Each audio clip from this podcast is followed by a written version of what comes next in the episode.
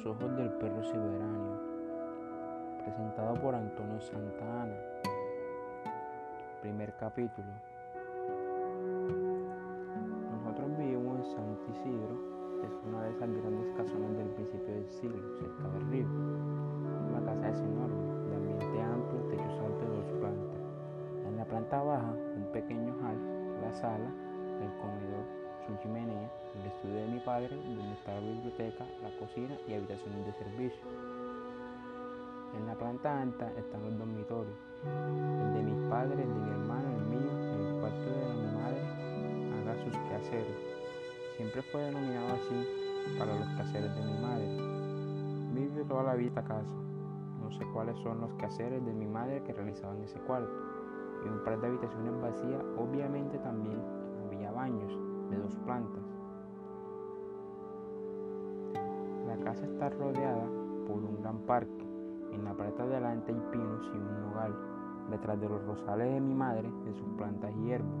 Mi madre cultiva y cuida sus hierbas con mucho amor y dedicación. No creo que nos dio a nosotros. Estoy exagerando mucho. Con un amor y dedicación cultivo orégano, romeo, salvia, albahaca, tres tipos de estragos, tomillo, menta y jorano. Y debo estar olvidadamente de varias. La primavera y el verano las utiliza frescas, un poco antes del otoño, las seca al sol y las guarda en un frasco en el sitio oscuro y seco. En realidad no sé por qué les cuento esto. No tengo mucho de mi vida que hacer con nada, no es importante, pero cada vez me imagino a mi madre la ver rodeada con un sombrero de paja y un pañuelo, hablando la cita. Uno de los momentos más felices de mi niñez era cuando me llamaba y me pedía que la acompañara. Me explicaba cuál era, qué tipos de cuidado requerían, como curarías cuando la atacaban, el pulgón o alguna otra plaga, como puede ser el rosa.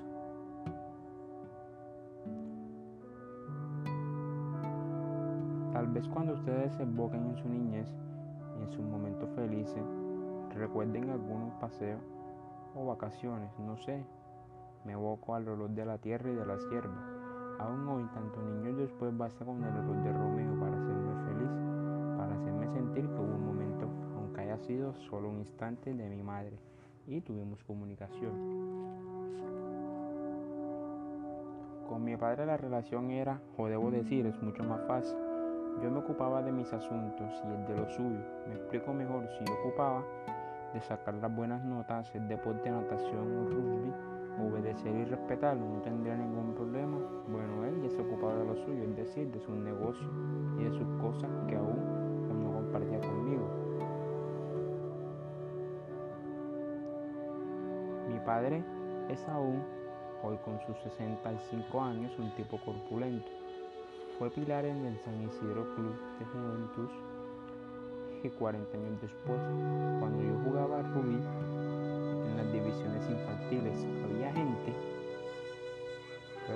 Tenía una mirada terrible, una de esas miradas que bastan para que uno se sienta inferioridad de condiciones. Es una de esas miradas que hacen que un portador vaya al mundo, pisando todo y lo que pone en el camino. Supongo que no hace falta decir favor, que sentían la posibilidad de enfocarse en mis ojos azules asesinos. Mi hermano había sido su orgullo, primogénito y el primer nieto de la familia. En la foto de cuando Ezequiel era chico, estaba con mi papá. Es una expresión de felicidad, una gran calma y un disimulador orgullo en los ojos de mi padre. Ezequiel nació pensando más de 4 kilos el pelo negro como el de mi madre y los ojos azules como el de él. Era una perfecta síntesis de lo mejor de cada uno de ellos. Cada cara ovalada, nariz recta y un precioso niño. Cuatro años después mi mamá quedó otra vez embarazada, pero el bebé, una niña, murió en el parto. En ese momento decidieron no tener más hijos. Después cuando mi mamá volvió a quedar embarazada no lo podían creer. Ezequiel colmaba todas sus expectativas. Era un buen alumno, un hijo ejemplar era todo lo que había deseado expectativamente. Era buen alumno también. Se imaginaría que el embarazo de ella nació Ezequiel me confesó muchos años después que me había ido por eso. Odio a ese bebé que no era ni grande ni lindo. Yo tengo la combinación inversa, el pelo castaño de mi padre, los ojos marrones de mi madre. Me odia por haber llegado a romper esa química, por haberlo desplazado del centro de atención en el que estaba hace tres años hacia la preferida y también hacia la periferia. Capítulo 2 Seguro que mi primer recuerdo de ese es el día en Ezequiel fue a la casa. No es que recuerde exactamente la situación, pero si yo estaba en mi cuarto no podía salir y hubo una cierta tensión en el aire. Después no vi mami sin manos en la primera fiesta. Creo que era el cumpleaños de mi mamá. Cuando preguntaba por él me contestaron que estás estudiando o con alguna de esas pasivas tan típicas de mi familia. Yo sabía que no vivía más con nosotros, está claro. No se le puede ocultar algo así a un chico por más que tenga cinco años. Había revisado esas escondidas, sus habitaciones y habían que no había su ropa. Es más, yo había llevado a Scarlett que jamás quiso prestarme y al no reclamármelo, intuía a que no era normal. Mentira, si dijera que eso sí me, me inquietó, Suelo una situación nueva, distinto de la habitual y me proponía disfrutar y. Durante los años que vivimos juntos yo admiraba a Ezequiel y él era mi héroe. Era grande, fuerte, todos lo prestaban. Cuando él hablaba le prestaban atención, trataban como alguien importante, como un adulto. No sabía entonces, por cierto, que lo sé ahora cuáles son los mecanismos que se mueven en la mente de los niños. Pero supongo que sentí que al no estar con mi hermano en mi casa, automáticamente todas las atenciones caerían en mí. ¿Eso de algún modo fuera cierto? No como yo lo esperaba, pero sucedió. Al no estar Ezequiel en la casa, yo gané una gran espacio. También me ganó un gran espacio, pero no por eso la presencia, sino por mi ausencia. Mis padres pensaban que ya se había equivocado con mi hermano, no cometían eso mismo conmigo. Dije antes que mi primer recuerdo es de cuando Ezequiel fue a la casa. Es cierto, tengo lo que yo llamo recuerdos implantados. Esa anécdota que se comenta en las reuniones habitualmente es tono jocoso. Año tras año sí se puede enterarse de que está enfermo. A los años, tres años, no había forma de dormirse. Solo hacía que Ezequiel me y me cantaba una canción. Bueno, ese tipo de cosas ustedes ya saben. La familia se encarga de que sepamos todo tipo de anécdotas, por tonto que sean. Más si nos abochornamos, esas últimas pienso mencionarlas aquí. Capítulo 3. Se supone que a los amigos se los eliges a Mariano yo nunca supe si lo elegí o si cuando llegué al mundo simplemente me estaba esperando. Su padre había sido un compañero de estudio, el mío hicieron amigos estuvieron algunos negocios en común y aún encuéntralo todos los amigos del sábado.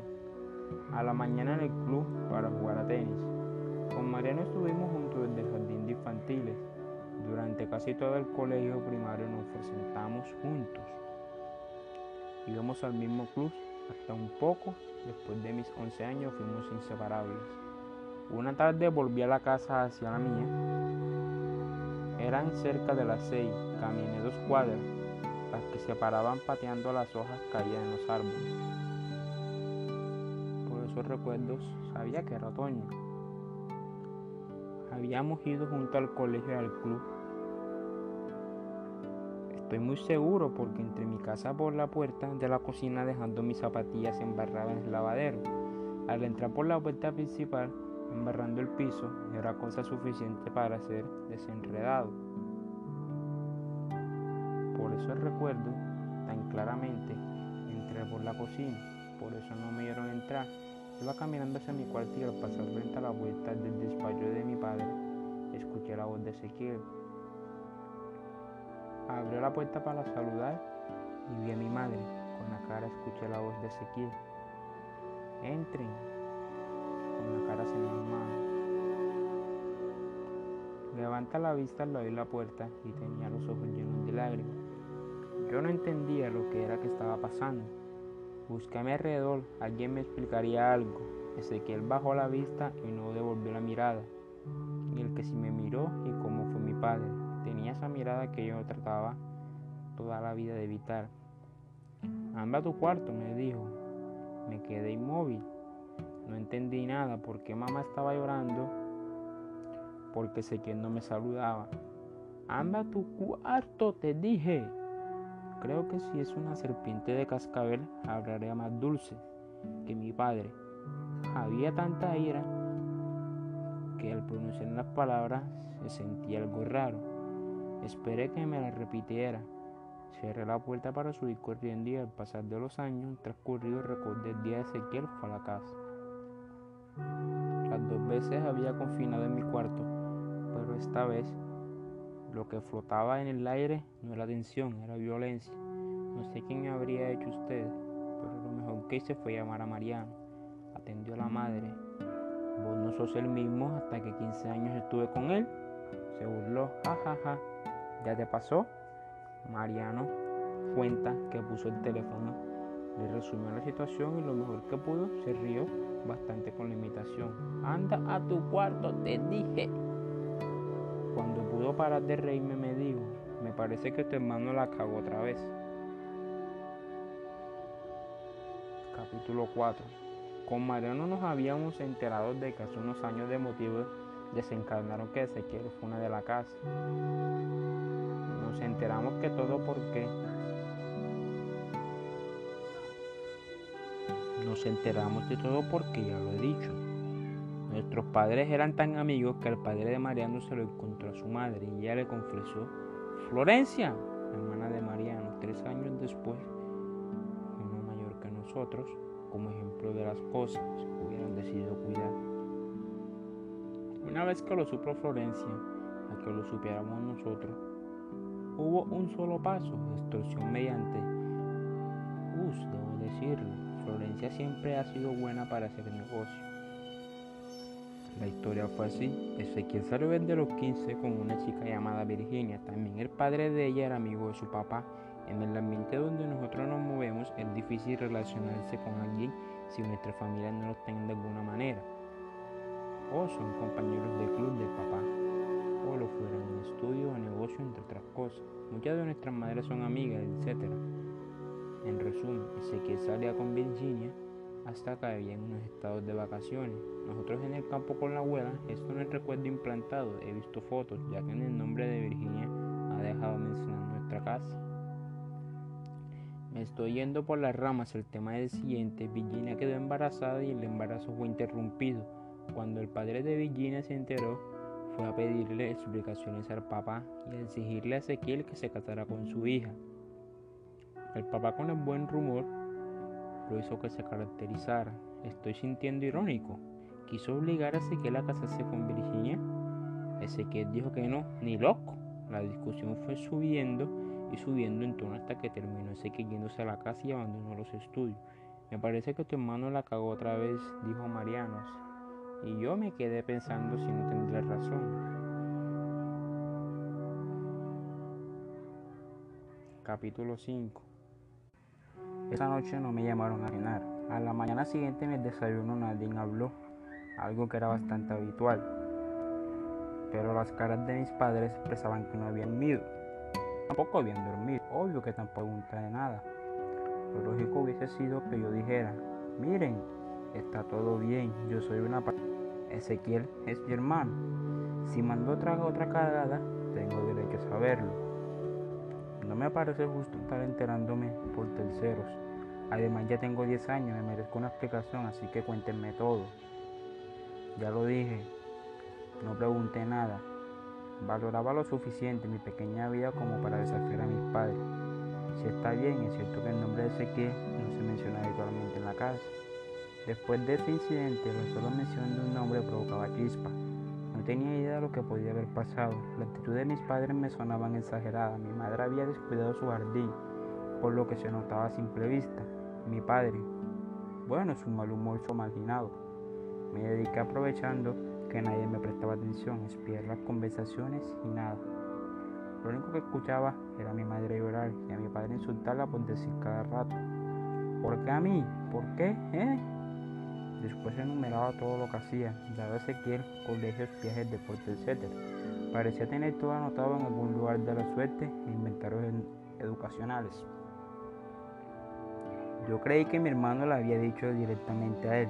Después de todo mi padre no preguntaba, ¿por qué a nosotros sino? ¿Por qué a él? Con Mariana nos propusimos avanzar hasta que el fondo del asunto. Pero por más que intentamos sobornar a Florencia, ella tampoco pudo averiguar nada. Si no le habían contado al padre de Mariana, debería ser más grave de lo que imaginábamos. Solo teníamos dos opciones, preguntarle a mis padres o a Ezequiel. Opté por la pregunta. Lo único que faltaba resolver era cuando yo había ido a la casa de Ezequiel. Es más, tampoco había en donde vivía. Tardé tres o cuatro días en encontrar su dirección en una libreta que tenía mi madre. Entonces me puse a hacer un viaje un viaje en el 60, un viaje colectivo, San Isidro de Palermo, un viaje de 40 minutos, un viaje que cambiaría mi vida para siempre. Capítulo 6. En la librería hay una gran tradición de viaje. No me refiero a los espaciales ni a los piratas, sino a esos viajes de los protagonistas que realizan para resolver el mismo lugar pero transformados. Si algún día se escribiera la novela de mi vida, supondría que tuviera un interés para alguien Habría que dedicarle gran espacio a ese viaje si ni siquiera me acuerdo de que realicé fechas. Ese día fue la primera vez que mentí a mis padres. María no sabía a dónde iba. Se ofreció a cubrirme. Se suponía que yo iba a estar en la casa hace un rato antes del entrenamiento de rugby, lo que me mandaba a dar un poco más de tres horas. Para ser fiel a la verdad, debo decir que en ningún momento me pasó por la cabeza la posibilidad de que Ezequiel no estuviera en su casa. Yo iba a pedirle explicaciones acerca de lo que estaba haciendo y feliz a mi familia. Su obligación era de estar y estaba cuando abrió la puerta del departamento. Saltó sobre mí un enorme perro siberiano. No era tan enorme. Me di cuenta después que yo nunca me llevé bien con los perros ni ellos conmigo. No sabía que tenías un perro tartamudé mientras que la mía la cara. Están iguales, contestó. Él no sabía, yo tenía un hermano. ¿Pasas o piensas quedarte a la puerta? Pasé, entramos directamente al comedor y me senté en una silla. Se hizo silencio modo largo y lo rompió. ¿Los viejos están acá? Negué con la cabeza. Muy bien. Las nuevas generaciones están aprendiendo rápido. Viendo de la casa sin permiso a las 10. Me imagino que las cosas harás a mi edad. Dijo y se rió. Ja, ja, ja. Eso me molestó. No estaba ahí para pedirle explicaciones. No para que él me las pidiera a mí. Yo estaba ahí para saber lo que era que la había hecho. Ahora sé desmaldado que hacía mi madre llorando todo el día. Y me de valor y le dije, hace mucho tiempo que no lo tienes. Este, digo el perro. Ezequiel me puso serio por primera vez. Antes estaba divirtiendo por mi presencia y sabía que ido a buscar algo. Y no me atrevería a preguntar, pero igual me contó la historia. Hace poco más de un año y medio fui con Nicolás a la casa de una amiga suya. ¿Te acuerdas de Nicolás? Bueno, no importa, lo importante es que la amiga criaba perros siberianos. Este se llama Sacha, era el más chiquito de la cría, el último que nació, por eso le iban a matar. ¿En serio le iban a matar? Sí, es hermoso. Sí que es hermoso, no es cierto, dijo acariciándolo. Pero a los últimos de cada cría, los criadores lo mataban. Son los más débiles, los menos puros de la raza. Los criadores viven en la pureza en su negocio. No les conviene que hayan perros impuros dando vuelta por ahí. Si vos los conoce, estos perros son de raza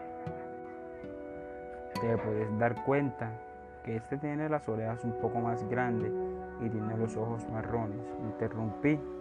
Eso no tiene nada que ver. Además, a mí me gustan así marrones. Hay un cierto aire de verdad en los ojos de los perros siberianos, como supieran nuestros secretos. Va, es un delirio mío. No me hagas caso. pero lo que puedo creer es que los maten. La gente no entiende nunca porque es diferente. Es una época donde los metían en los manicomios y en otros campos concentraciones. Suspiró. La gente le tiene miedo a lo que entiendes y la sociedad margina a los que son diferentes. ¿Qué destino puede tener un perro que tiene las orejas un poco más grandes? Otra vez se silenció, lo rompí. Preguntó, ¿por qué los viejos están enojados con vos? Pregunté rápidamente y casi sin respirar. Porque tengo sida, contestó.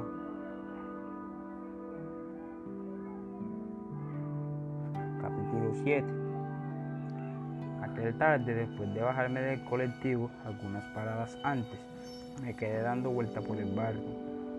Mi barrio en el que había vivido toda la vida me parecía distinto. Con una gran escenografía era un actor en esa obra, un actor de reparto. Me sentía liviano y pesado a la vez, si es que acaso era posible, tener frío y calor. Transpiraba y las orejas me ardían. Mucho más tarde, de los que debían, me decidí ir a casa ensucié mi ropa deportiva para no lavar sospecha. Y traté de encontrar algunas excusas convincentes para explicar mi demora. Nunca me había perdido y tampoco había perdido y di explicaciones.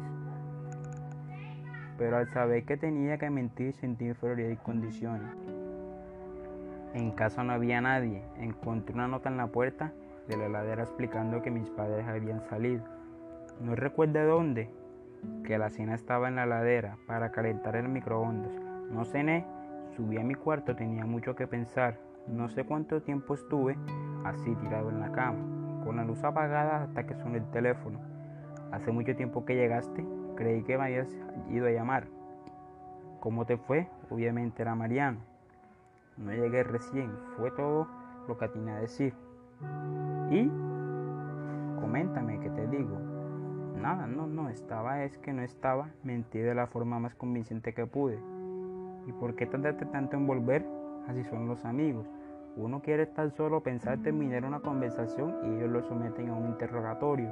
Lo que pasa es, es que me perdí, me perdí. No encontré la parada del colectivo para volver, me fui caminando para el otro lado. Realmente ni yo lo creí, ni vos estaba con el rosa. Muy poco convincente. ¿Te pasó algo? Estás un poco raro, insistió él. Ah, estaba yendo para el baño cuando sonó el teléfono. Ah, bueno, Mariano, tú, ja, ja, ja. Anda tranquilo, no quiero que te ensucies los pantalones por mi culpa. Nos vemos mañana. Y cortó por fin. Tenía muchas cosas que pensar, muchas cosas que no entendía. Prendí la tele buscando algo que me distrajera un poco y el lío que tenía en la cabeza era como un gran ovillo, no tenía un principio. Y al final, al menos, por lo menos para mí, valga la redundancia, dijo Mariano, me encontraré mirando las danzas de Nueva York. O mi película favorita, que es Tarzán en Nueva York.